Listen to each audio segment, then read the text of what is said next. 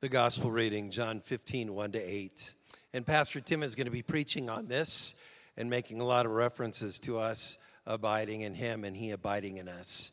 Jesus said, I am the true vine, and my Father is the vine dresser. Every branch in me that does not bear fruit, he takes away. And every branch that does bear fruit, he prunes it, that it may bear more fruit.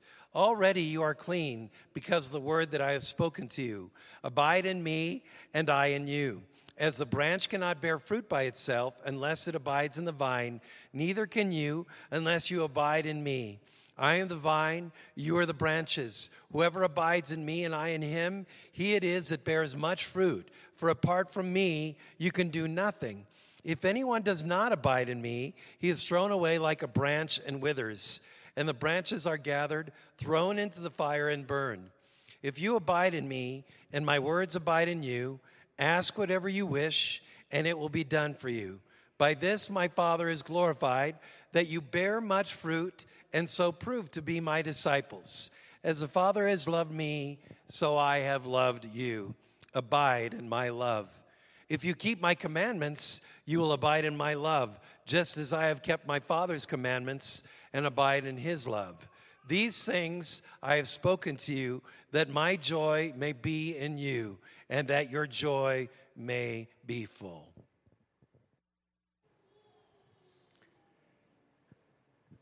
Well, good morning. This uh, morning, I'd like to start with uh, 10 fun facts about grapes, all right? So, the first uh, one is grapes have been cultivated since uh, 2500 BC. That means that archaeological findings have proven to us that uh, for 4,500 years or more, people have been cultivating grapes around the world. Fact, fun fact number two grapes are the most widely grown fruit in the world. Except for the extreme north and south poles of the, of the uh, globe, grapes are grown all around the world. And they're uh, familiar, everybody's familiar with what grapes are. Number three, grapes are classified as a berry. Now, all other berries grow on plants as individual uh, pieces of fruit, but grapes uh, grow in clusters, and even though they are still considered to be a berry. The next one grapes are introduced to America 300 years ago by the Spaniards. So, this was happening back in the uh, 1700s, uh, where grapes were brought into uh, the Americas uh, from, from Europe. The next one Concord grapes were developed in the United States in Concord, where? Massachusetts, all right? We know that from the uh, Revolutionary War. But these grapes were developed there so that they can take uh, the cold and the extreme temperatures that are there in the uh, New England area of our, our country. The next one good vine roots produce fruit for more than 100 years. If a, a vine dresser, a gardener takes really good care of grapes and the, and the plant, the vine will grow for over 100 years and produce fruit as well. The oldest grapevine on record is called Old Vine. It's in Maribor, Slovenia. It's over 400 years old and it's made the Guinness Book of World Records. Next, have you ever eaten a grape seed? By accident or on purpose, right? But they are edible, and actually, grape seeds are good for you because they're filled with antioxidants that help you. All right, next. A new branch isn't allowed to produce fruit for three years. So, when a vine produces a new branch and they decide that that branch is good enough to keep, they will pluck the fruit from it and prune it, prune it back for three years before they allow it to produce fruit. Next, the grapes come in a variety of colors. They come in purple, black, blue, red, green, pink, and white. And white grapes are actually green. Go figure, huh? Now, why all this about grapes? Well, because Jesus in our text is talking about grapes. Well, actually, not really grapes. He's talking about grapevines and the vineyard. All right? And why is he doing this? Why is he talking about grapevines? Well, because he's talking to his disciples and he's using them as an object lesson so that he can talk to them about some important spiritual truths. And why grapes? Well, because in Jesus' time, Israel's was a agricultural society. Their economy was built on farming and ranching. And one of the primary co- uh, crops of, of Israel at that time and still today is grapes. And so the disciples would understand grapes. And so Jesus is trying to teach them a story about their spiritual life and their relationship with God. And he was using grapes because they would understand it. And right from the very beginning, Jesus tells us who's who. And so in our Bible passage today, he says, I am the vine, and my Father is the vine dresser. And every branch in me that does not bear fruit, he takes away. And every branch that does bear fruit, he prunes, that it may bear more fruit. Now, we need to understand that to the Jew, the real vine, the real vineyard, to them was Israel itself. They believed that their country, their, they, as the chosen people of God, were the vineyard. But when we look through the Old Testament, we see that while that is true, it's not always a good thing.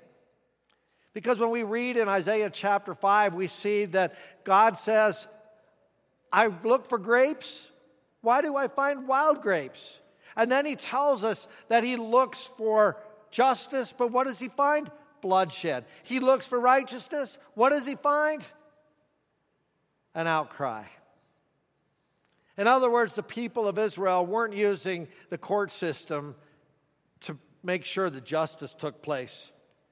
They weren't looking to court to make sure that justice was served. Instead, they were using the courts to pocket uh, to line their own pockets. They were using the courts to cheat other people out of the things that belonged to them. And when God was looking for them to follow Him and to be their God, they were chasing after other idols. The idols and, and the false gods of the people and the country around them. But now Jesus was telling them, I am the true vine. And my Father, God the Father, is the vine dresser. And what does the vine dresser do? Well, he takes care of the vines. And as he takes care of the vines, he provides what the vines need. And what do the vines need? To be cut, to be pruned back. And the, ba- the bad branches are taken off and thrown away. And the ones that are produ- productive, he prunes back and he cuts them way back. Now, I've got to tell you, I'm not a gardener. If you took one look at my garden in my backyard, you would understand what I'm talking about. I grow a garden every year. I can't even grow a zucchini. That's bad.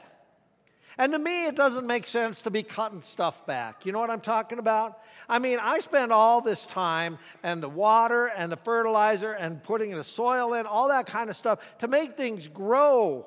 I want them to get bigger. Why would I want to cut them back? It makes no sense to me.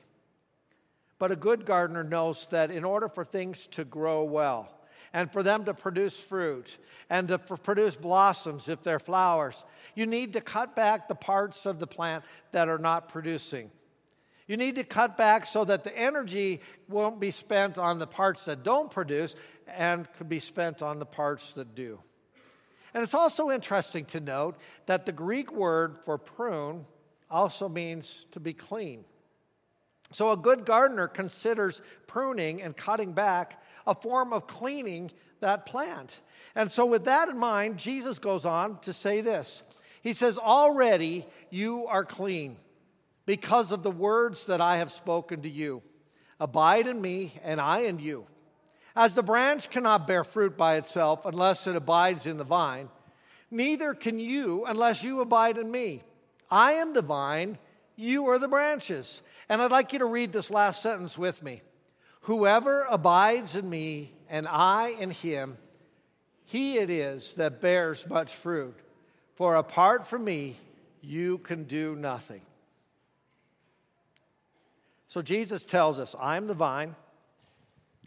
My Father is the vine dresser. And who are the branches? You and me. Those of us that are attached to this vine. Those of us that know Jesus, trust in Him, and follow Him and produce fruit. We are the branches. And He's telling us that some are cut off because they're not producing, others are pruned. Now, folks, there's a whole bunch of ways that we can apply this analogy to our lives. There's a whole bunch of things I can preach on. but today, what I'd like to do is I'd like to concentrate on one word the word abide. Abide is a word that we don't use a, a, a whole lot in our language today. It's not something that, uh, that we use as a common term on day to, in day to day language. But abide is important. And so I was pondering this this week, and I was thinking about it. And I did what every good red blooded American would do, and I Googled it, right? And I looked it up, and I found on Merriam Webster's dictionary that there are four different ways that abide can be applied to this analogy of the grapes. And so the first one is this to abide means to remain stable or fixed to continue in place. This is what the psalmist had in mind in Psalm 125 when he says, Those who trust in the Lord are like Mount Zion, the place where God dwells, which cannot be moved, but abides forever. To abide in this way means that we are stable, we don't move, just like God doesn't move. And so, what Jesus is saying to us is that to abide in Him means to be continuously attached, to be immovable, to be unflappable, not to move, but to stay always attached to the vine. Now, that's easy for Jesus to say, right? I mean, after all, Jesus is, is the Son of God. The God that the psalmist in Psalm 146 says, God is our refuge and strength, and ever present help in trouble. This is the God who comes to us and say, I, your Lord, your God, am with you always.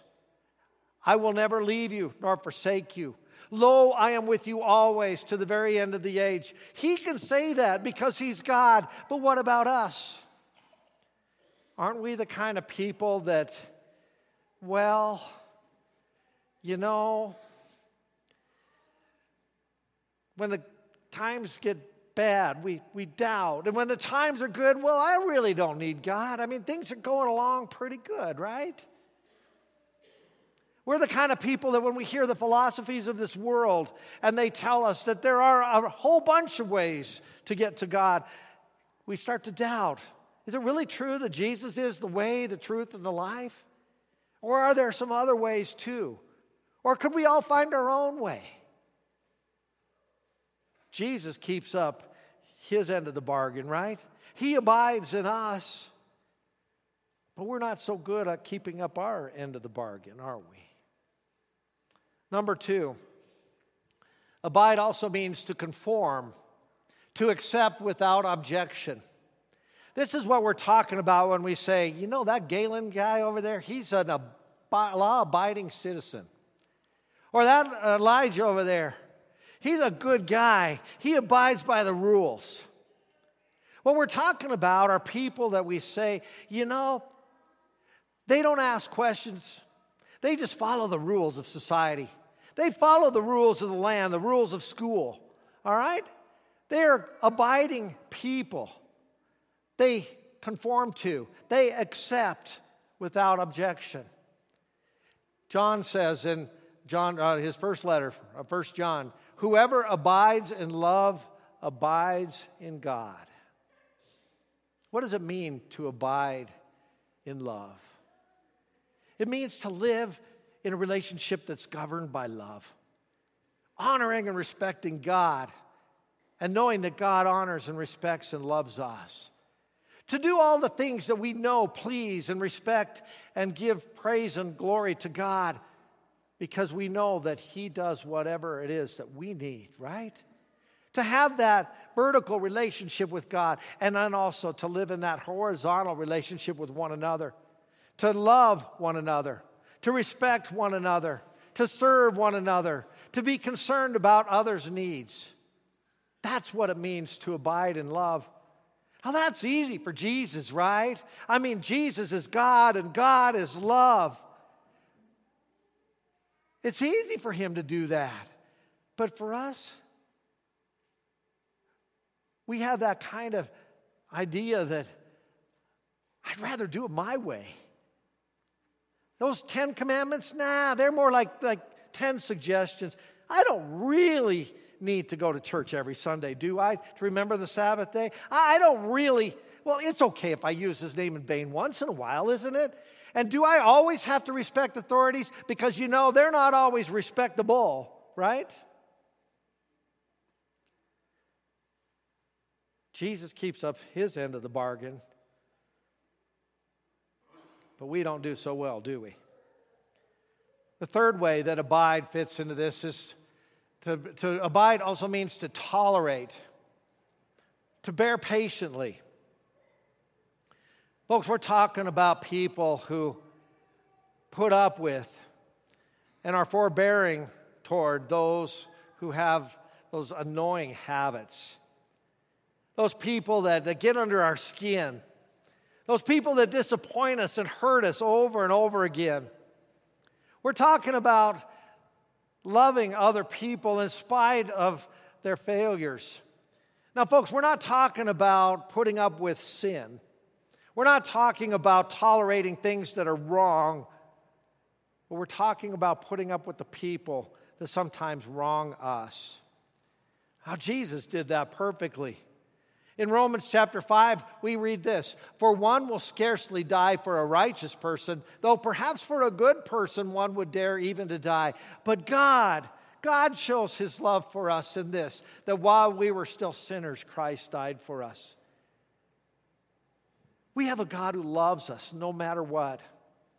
Even though we wander away, even though we go our own way and want to do things our own way, He still loves us. Even though we disappoint Him over and over and over again, He still forgives us. Even though we come into this church and we confess our sins before Him and realize this is the same sin I confessed to God last week and the week before and the week before, and before that, even more. He still forgives us. And He still loves us. But what about us? We have that kind of philosophy that says, You heard me once, shame on you. You heard me twice, shame on me. In other words, you heard me once and I'm out of here. I'm not going to stick around and let you hurt me again. We don't want to put up with people that disappoint us and hurt us. And we certainly don't want to put up with those, those foibles and those irritating habits that other people have. We're talking about that, that wife who can't put up with her husband anymore because he leaves his laundry around. Or the parents that get tired of their rebellious teenager and want to give up on him. We do that sometimes, don't we? Jesus keeps up his end of the bargain. But we don't abide very well, do we? The fourth way that abide applies to this situation abide means to wait or to be patient with. We're talking about that loving father who every day is looking up the road, waiting for his prodigal son to return. We're talking about the loving wife who always is there to be patient with her husband, even though he spends way too much time at work. We're talking about the friend who's willing to forgive and waits for the friend to come back to help to mend that rift that has come between them because of some harsh words or mean actions.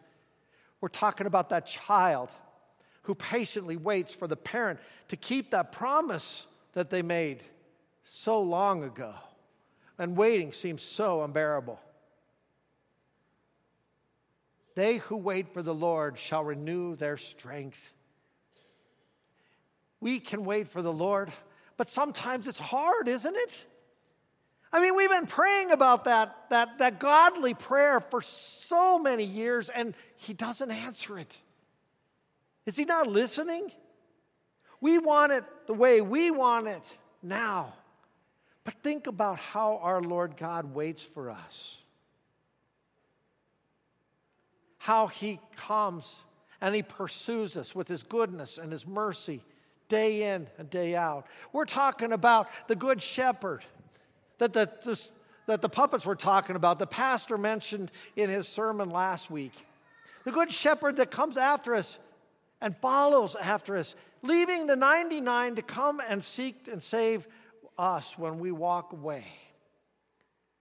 Jesus keeps his end of the bargain. He abides with us, but we're not too good at abiding, are we? Jesus said, Whoever abides in me and I in him, he it is that bears much fruit. For apart from me, you could do nothing. Jesus does a good job of abiding with us, but we don't do so well of abiding with him, do we? Is there any hope? Are you and I part of those branches that are going to be cut off and thrown into the fire? Are we going to be pruned? But there's hope. I'd like you to take you back to the passage that we, the part of the passage that we looked at before. It says, Already you are clean because of the words that I have spoken in you. Folks, already you have been pruned. When God speaks to us in His Word, we look at the Word and we realize that when we read the law and we read the commandments and we consider how well we've done, that we have failed miserably. We're convicted. It hurts. But then Jesus invites us to come, to turn to Him, to lay those sins at the foot of the cross in repentance. And then He pronounces His forgiveness and says, I love you, I forgive you. He prunes away that sin and he casts it aside so that we can produce fruit as he gives us the power of his Holy Spirit into our lives. How do we abide with him? We spend time in his word. We learn what it is that is his heart's desire and what it means to abide in his love. We hear over and over and over his words of forgiveness as he says, I abide with you, I will never leave you, and I always forgive you. This is a faithful saying and worthy of all acceptance. Jesus Christ came to save sinners, of whom I am chief. How do we abide with him? We go to the baptismal font. And we're reminded day after day, week after week, that we are called children of God. How great is the love of the Father that we should be called children of God, and that is what we are. He gathers us together, He holds us, He nurtures us, He loves us, and He will never let anything hurt us. How do we abide with Him? We listen to His invitation to come to the table as He comes to us in person, in the body and the blood, and He says to each one of us individually, I love you, I love you, I love you, I forgive you, I forgive you, I forgive you. You are mine, we are one. Every one of us. There was a young girl who was embarrassed to hang out with her mom. One day they, they went to the store. And as her mom was paying for the groceries, her hands went out from underneath her sleeves and they were disfigured. And the clerk involuntarily stepped back just for a moment. But the girl was terribly embarrassed because of the deformity in her mom's arms and her hands.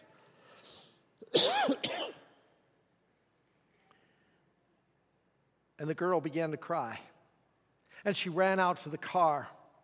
Her mom gathered up the groceries. They went out. She went out of the car, and the girl looked at her mom and said, I can't stand to be around you. It's so embarrassing. Your hands and your arms are so deformed, and everybody looks.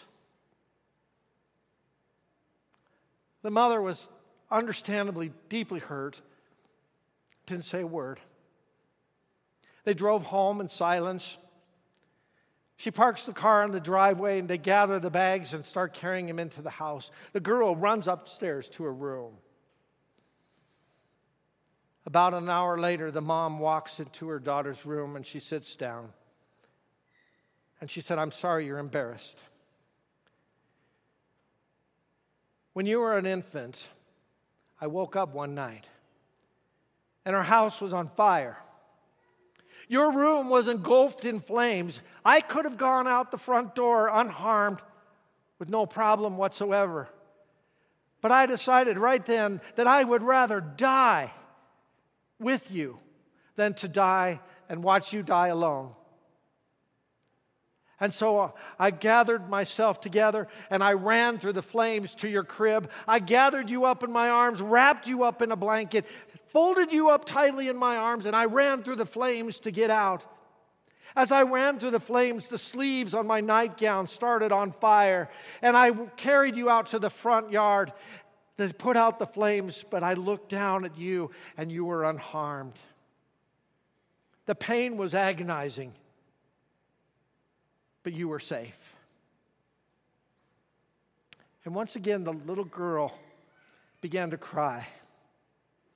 But this time she knelt down in front of her mom, grabbed her arms and her hands, and began to kiss them.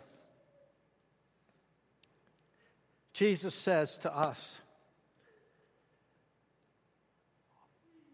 Already you are clean because of the words that I have spoken to you. Abide in me, and I in you. Our Lord God abides in you and me. He's faithful to that promise. He paid an extreme price in order to get us there in His presence, to attach ourselves, us to Him. What's our response? To abide in Him, to listen, to talk with Him, to spend time in His presence, and to love. Amen.